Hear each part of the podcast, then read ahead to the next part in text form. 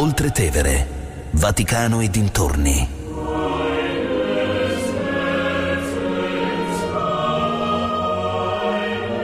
Di Katia Caramelli.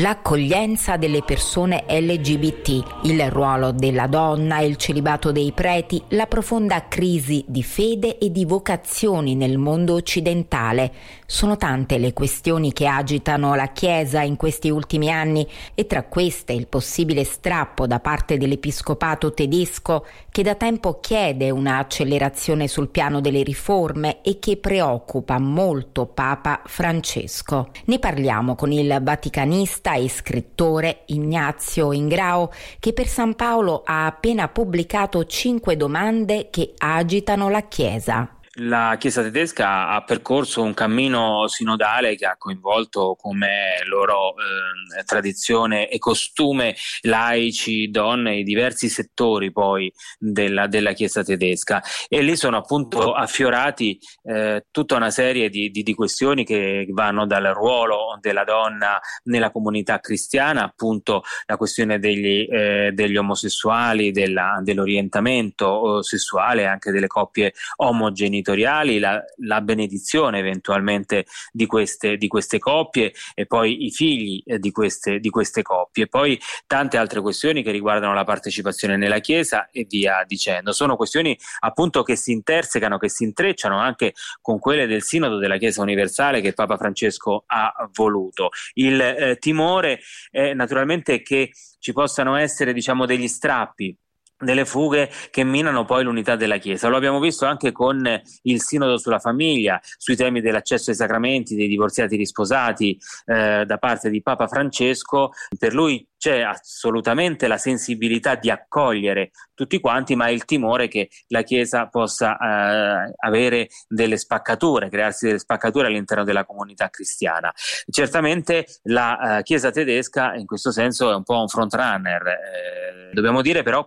che poi il, lo sguardo dovrebbe essere universale, quindi queste sensibilità poi non si ritrovano necessariamente in altri contesti geografici, lo abbiamo visto nel Sinodo, per esempio l'Africa sul tema della, dell'orientamento sessuale, dell'omosessualità è molto rigida, le, le chiese africane, mentre per esempio il tema di, un, di valorizzare la leadership femminile all'interno della Chiesa è molto più trasversale. Il tutto avviene eh, in un quadro no, di eh, grave crisi di eh, vocazioni da un lato e di fede. Appunto, a monte di, tutto, eh, di tutte le questioni abbiamo, a cui abbiamo eh, fatto riferimento, c'è il tema eh, sostanziale, il tema di fondo, la crisi della fede, che poi è la questione di oggi, cioè le, tutti coloro, soprattutto le generazioni più giovani, che vivono mh, tranquillamente eh, senza porsi il problema né della religione né tantomeno eh, della fede, vivono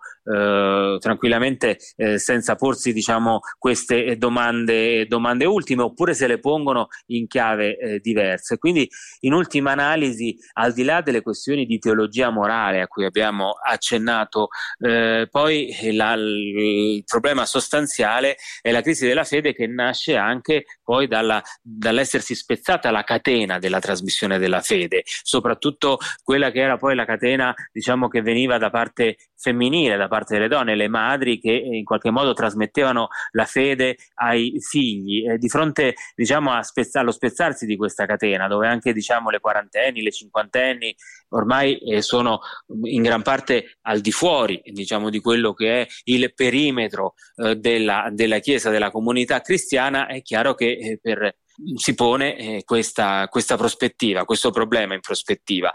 E allora bisogna capire come parlare, come parlare alle nuove generazioni, come rispondere comunque alla domanda di senso che emerge oggi e l'abbiamo visto emergere con la pandemia, ma anche con le angosce che hanno portato la guerra e comunque con tutti i, i perché che ad ogni modo emergono oggi. Un altro tema che è stato rinviato nella discussione al Sinodo eh, è il discorso dell'abolizione del celibato no, per i sacerdoti. Certo, anche questo diciamo, è, è, viene visto diciamo, in collegamento con la questione delle crisi delle vocazioni di cui abbiamo, di cui abbiamo parlato. Eh, e mh, ci, sono, ci sono naturalmente anche altre eh, esperienze anche all'interno della Chiesa Cattolica, eh, però mh, con riti orientali, quindi non la Chiesa Cattolica eh, latina dove eh, ci sono eh, sacerdoti sposati. Ehm, e, e si è posta anche la questione, l'abbiamo visto con il Sinodo dell'Amazzonia di ordinare eh, sacerdoti, anche uomini sposati di provata fede. È un, è, un tema, è un, tema, che è sul tavolo, anche perché vediamo come in realtà eh, ci sono tante anche eh, vocazioni ai ministeri ordinati di uomini eh, sposati. Pensiamo al successo del diaconato, eh, lo pensiamo in Italia, mentre c'è eh, crisi di preti, di vocazioni di preti, però invece ci sono tante domande per il diaconato e poi si pone la questione delle donne e dunque non, non semplicemente la, la, leadership, il ruolo, il coinvolgimento delle donne nella comunità cristiana, ma eventualmente l'accesso anche per loro a un ministero ordinato, quello del diaconato. Anche questo è un tema che è sul tavolo. Eh, si riuscirà a risolvere o comunque a trovare una risposta durante questo pontificato? Non lo so, sicuramente però è, è una questione che si proietta negli anni a venire.